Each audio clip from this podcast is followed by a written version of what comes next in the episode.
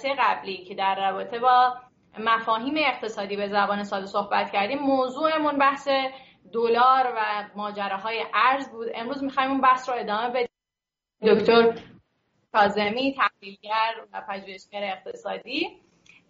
ایشون توضیح دادن که عوامل زیادی بر نوسانات ارز تاثیر می‌گذاره. بعد توضیح دادن که های مختلف در حال رقابته و امروز می‌خوایم به این مسئله بپردازیم که در واقع چه ارتباطی داره بین نرخ بهره تورم و نرخ جناب آقای کاظمی سلام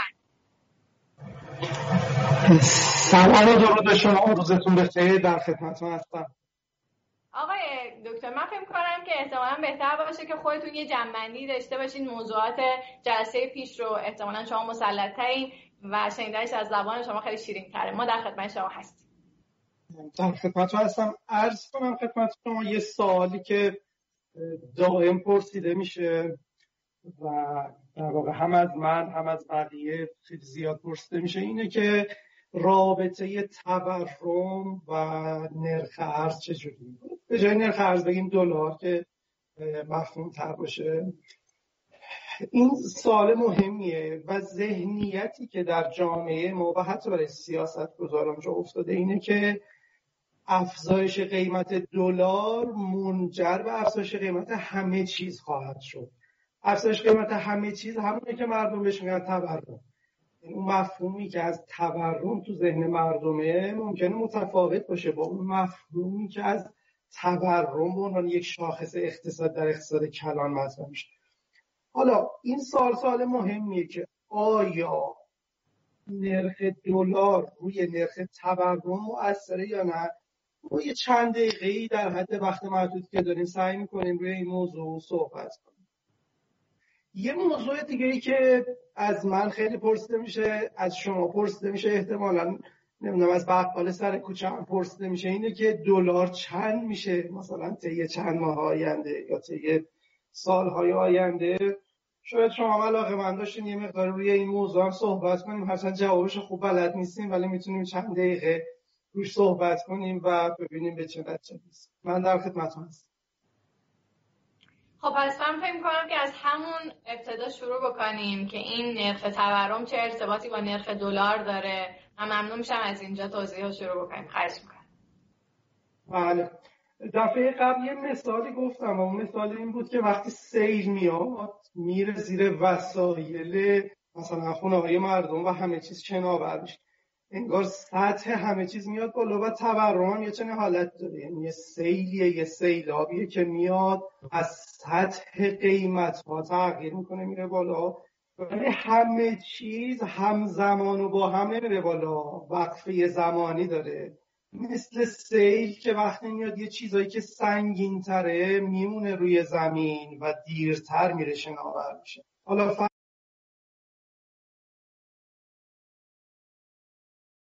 هست یه میز سنگینی هست که روی اون میز یه سری وسایل هست. مثلا بشقاب کتاب نمی‌دونم کیف یه سری وسایل هست. وقتی هنوز آب اون سیلاب نرسیده به ارتفاعی که بتونه وسایل روی میز رو بلند کنه خب اونا هنوز هستن. ولی ممکنه که اون سیلاب زورش اینقدر زیاد باشه که میز رو بلند کنه و همه چیز باش بلند بشه. انگار یه چنین رابطه حالا اگه یکی بیاد تحلیل کنه رابطه بین وسایل روی میز و خود میز مثلا. این خیلی تحلیل درستی شاید نباشه چون اصل موضوع سیلیه که اومده. سیل تورم وقتی میاد همه چیز افزایش قیمت پیدا می‌کنه ولی الزاما زمانش یکی نیست. سیل تورم وقتی میاد دلار گرون میشه بنزین گرون میشه مایحتاج زندگی مردم. افزایش قیمت پیدا می‌کنه ولی الزاما همش با هم نیست. من فکر می‌کنم این که گفته میشه دلیل است که تورم افزایش قیمت دلاره این یک بدفهمیه که هم برای ما مردم ایران اتفاق افتاده و خاطرات بدی باش داریم هم برای مسئولین و سیاست گذاران و مسئولین سیاست گذاران وقتی چنین اشتباهی دارن شروع می‌کنن با مبارزه با افزایش قیمت دلار به جای اینکه برن به ریشه اصلی. بپردازن ریشه اصلی هم قبلا در موردش خیلی صحبت کردیم. من فکر می‌کنم در میان دلایلی که برای تورم ما می‌تونیم بگیم دو دلیل خیلی خیلی مهم. یکی کسری بودجه دولته و یکی تضعیف تولید ناخالص داخلی جی دی پی کسری بودجه دولتی یعنی چی؟ یعنی دولت پول نداره ولی خرج می‌کنه. مثلا امسال برآورد که ما داریم دولت داره دو برابر پولی که داره خرج می‌کنه. طبیعیه که همه عوامل اقتصادی توی محاسباتشون این موضوع مد نظر قرار میدن و پیش بینیشون اینه که تورم داشته باشه. تضعیف GDP یعنی چی؟ یعنی مردم عوامل اقتصادی business ها می‌خوان کار کنن تولید ثروت کنن. ولی یه عواملی هست که مانع کسب و کار و تولید و فعالیت اقتصادی میشه. موانع کسب و کار غالبا توسط دولت ها در واقع ایجاد میشه. دولت ها از به خاطر دلسوزی کردن مانع ایجاد کنن یکی از موانعی که ایجاد می‌کنن دخالت کردن در مکانیسم طبیعی قیمت گذاریه از جمله دخالت کردن در مکانیسم طبیعی در واقع نرخ ارز. این خودش یکی از دخالت هایی که مشکل ایجاد می‌کنه. حالا چرا دولت ها این کارو می‌کنن؟ مثلا دولت ایران یا حاکمیت ایران بعضا به نتیجه رسیده که مردم روی نرخ دلار خیلی حساسن و وقتی نرخ دلار افزایش پیدا می‌کنه بقیه قیمت ها هم افزایش پیدا می‌کنه می‌خوان دارن با این مبارزه کنن و این در واقع فکر اشتباهی. چند تا نموداری من خدمت شما دادم شاید بتونیم الان اون نمودارها رو نمایش بدیم. تورم در دنیا میانه تورم در دنیا در سالهای گذشته حدود دو درصد و زیر دو درصد بوده. در, در کشورهای پیشرفته. در کشورهای دیگه کشورهای در حال توسعه زیر پنج درصد بوده. در ایران که خود می‌دونید چند ده درصده ولی تو همین منطقه خود ما مثلا در افغانستان در سالهای گذشته خب تورم زیر پنج درصد بوده مثلا در عراق که زیر یک درصد بوده. اینطوری بگم که موضوع تورم تقریبا همه جای دنیا حل شده است. به جز 7 ده کشور دنیا که تورم بالای 5 درصد و 10 درصد دارن همه جای دنیا فهمیدن چه جوری میشه مسئله تورم حل اصلا ربطی هم به توسعه سیاسی نداره. یعنی یه کشوری ممکنه دیکتاتوری باشه دموکراسی باشه پادشاهی باشه یا هر باشه ولی مسئله تورم تونسته باشه حل کنه حالا تو کشورهای مختلف حتی ممکنه نرخ دلار خیلی افزایش پیدا کنه ولی تورم افزایش پیدا نکنه. ظاهرا نمودارهایی که من دادم خدمتتون شما نتونستین نمایش بدین. ولی من یه نم... چی فرمودین؟ اگر دوستان برشون امکان داره لطفا نمودارها رو نشون بدن. بله. احتمالا شما بفرمایید. بله اگر بله مثلا نمودار تورم در عراق. تورم و نرخ دلار در عراق. اگه ببینیم نمودار بعدی می‌بینیم که در عراق تقریبا تورمی نداریم. یعنی نمودار پایین نگاه کنید نمودار اون کف نمودار دیگه. هولوهوش یک درصد حتی کمتر از یک درصد شده. ولی می‌بینیم که نرخ دلار یا نرخ ارز یه افزایش جدی داشته در سالهای مختلف. نوسان داشته و این دو تا هیچ ارتباطی نداشتن. یا مثلا در مالزی در مالزی من هفت سال مالزی زندگی کردم و نوسانات نرخ دلار رو کاملا لمس کردم. خب من اونجا دانشجو بودم و یه بخشی از هزینه هام از طریق پولی که در ایران داشتم تمیم شد و اون موقع نرخ دلار خیلی برای من مهم بود. و بارها نوسانات رو میدم یعنی نموداری که الان اینجا می‌بینیم من اینجا دادم خدمت دوستان اگه نمایش داده بشه می‌بینیم که نوسانات خیلی زیاده. مثلا بین دو و نیم تا چهار نرخ برابری دلار و رینگت هست. ولی رو تورم خیلی اثرگذار نبوده. یعنی این دو تا اصلا ربطی نداشتن. می‌خوام اینطوری خدمت شما بگم که اینطور نیست که الزامن افزایش قیمت دلار باید منجر به تورم بشه. ولی شاید اینطوری باشه که وقتی ما تورم داریم مثل اون سی خب میاد قیمت همه چیز رو افزایش میده. فهم این موضوع هم برای سیاست گذاران می‌تونه مهم باشه هم برای ما مردم که می‌خوایم زندگیمون رو اداره بکنیم. فرض کنیم که شرایط اقتصاد ایران خوب و مناسب بشه. همه آرزو می‌کنیم و امیدواریم که یه روزی فضا متفاوت باشه با پنجاه سال گذشته. من فکر کنم پنجاه ساله که سیاست گذاری در, در اقتصاد ایران فرقی نکرده. رژیم قبلی حاکمیت فعلی دولت های مختلف مجلس های مختلف همه داشتن یه کاری انجام دادن و نتیجه سیاست گذاریاشون در مورد تورم تقریبا مشابه بوده. خیلی عجیبه که ناگهان این نحوه و این روی کرده سیاست گذاری تغییر کنه ولی امیدواریم که این اتفاق بیفته و تغییر کنه. اگر تغییر کنه آیا می‌تونیم منتظر این باشیم که افزایش نرخ دلار نداشته باشیم؟ من فکر کنم اینطور نیست. اتفاقا برعکسه. یعنی اگر اقتصاد ما سالم تر بشه نرخ دلار خیلی افزایش پیدا خواهد کرد. نرخ طلا مثلا خیلی افزایش پیدا خواهد کرد. حالا اگر شرایط اقتصادی مثل 50 سال گذشته باشه چی؟ من فکر می‌کنم به صورت پایدار ما بازم افزایش نرخ دلار داریم به دلیل تورم. این چند دقیقه محدود آره. شاید سخت باشه که بخوام بیشتر توضیح بدم. درست. خب یکی از چیزهایی که حالا شما مطرح کردین بحث اشتغاله. در واقع معمولا میگن وقتی که دولت دلار رو گرون می‌کنه یا وقتی کلا دلار گرون میشه اتفاق میفته که کسب و کارها رشد بیشتری می‌کنن چون واردات کم میشه. آیا این باور درسته؟ خب شما دو تا موضوع گفتین. البته با یه اصلاح کوچولو اینکه دولت نرخ دلار افزایش میده و منم زیاد شنیدم. دفعه قبلا گفتیم واقعا من چنین برداشت ندارم. اون چیزی که من متوجه شدم دلار داشته دا در واقع دولت دائم داشته می‌ذاره سر دلار.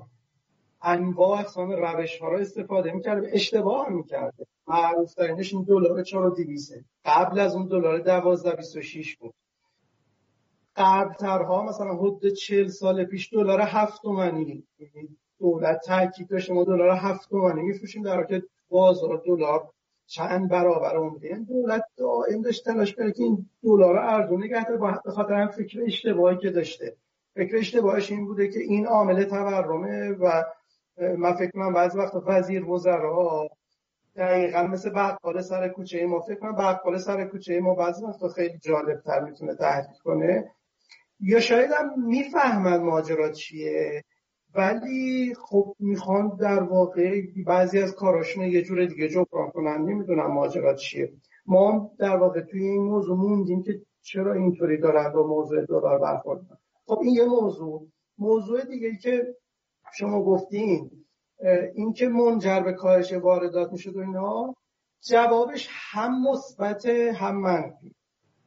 در واقع یک پیش زمینه های نیاز هست که اگر اون پیش زمینه ها اتفاق بیفته ممکنه که چنین چیزی باشه. ما یه مفهومی داشتیم در 20 سال گذشته که چندین کتاب روی این موضوع نوشته شده مقالات متعدد مفهوم جنگ ارزی شما توی گوگل بنویسین جنگ ارزی به فارسی و انگلیسی کلی مطلب و مقاله میاد و جنگ ارزی همینه که شما می‌گفتیم مثلا چین سعی می‌کرده پول ملی خودش کم ارزشتر کنه به دلیل اینکه بتونه واردات گرون بشه. یعنی نرخ ارز خارجه تو کشور خودش سعی می‌کرده با سیاست های بالا ببره. مثلا چیکار می‌کرده وقتی که صادرات انجام می‌شده به جای اون که در واقع ارزش رو بیاره داخل کشور خودش.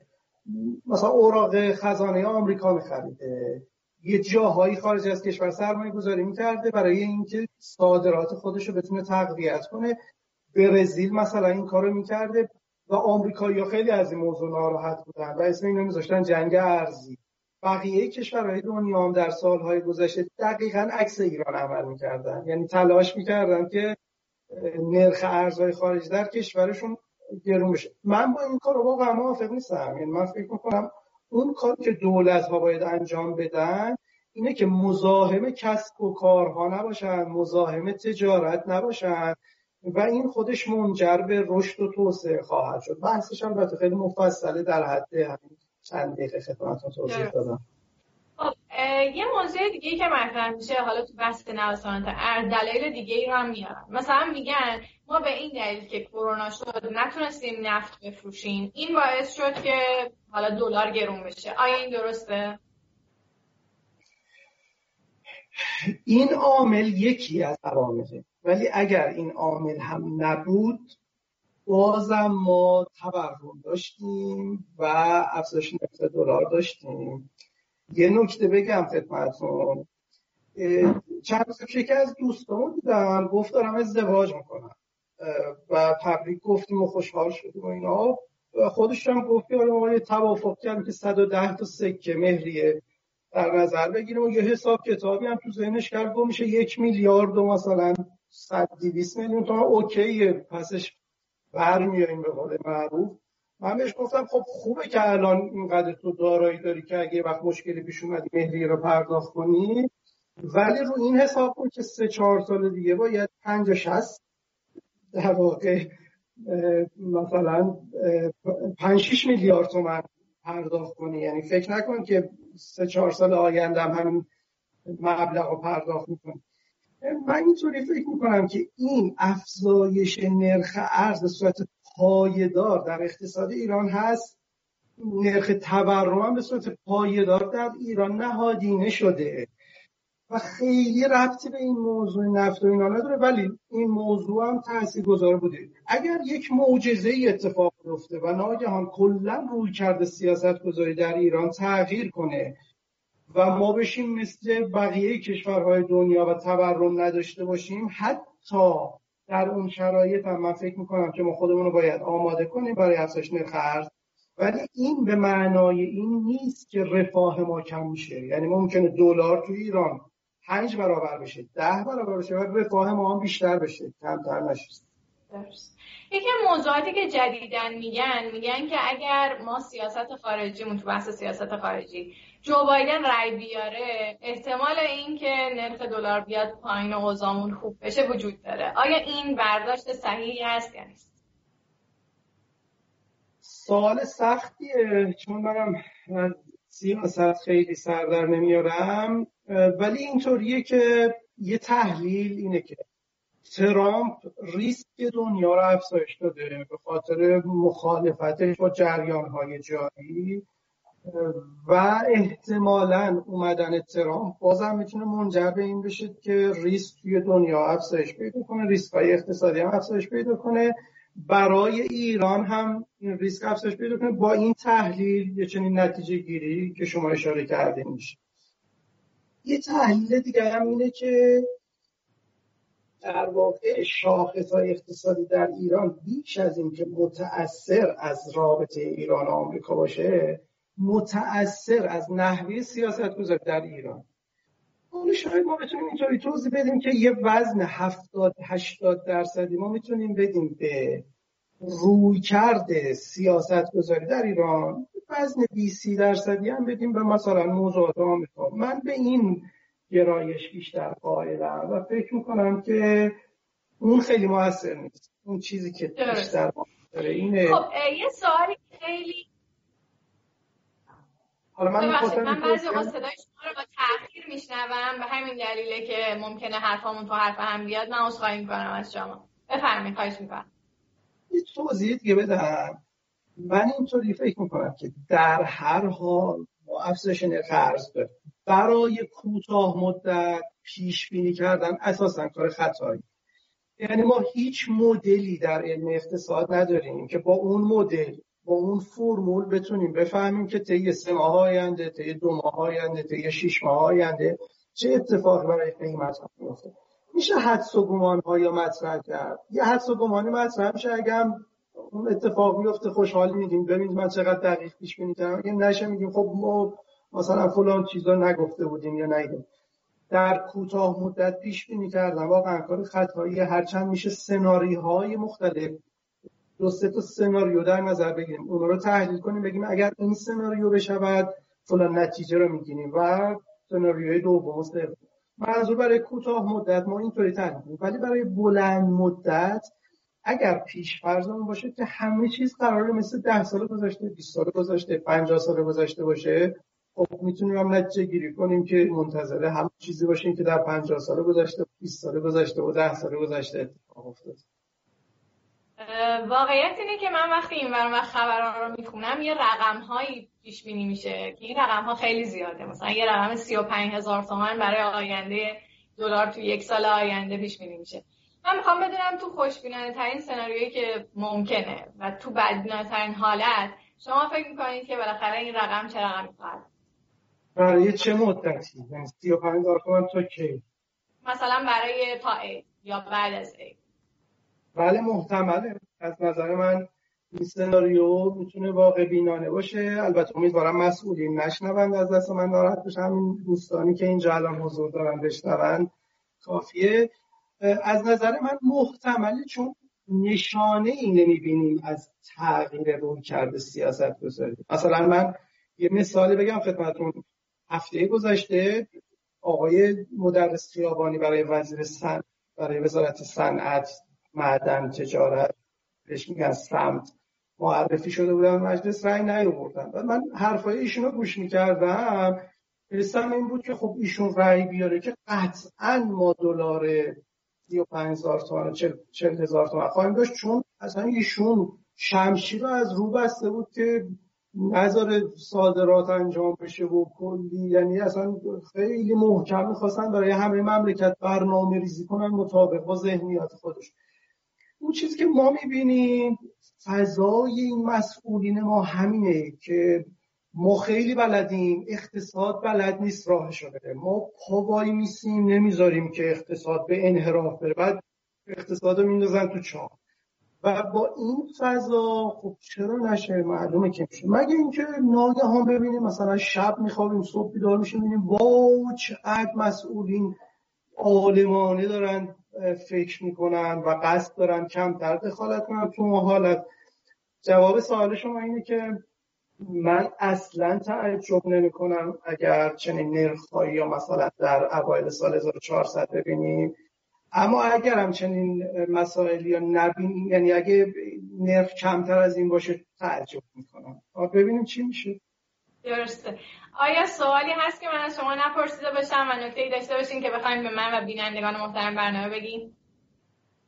خیلی خوشحال شدم.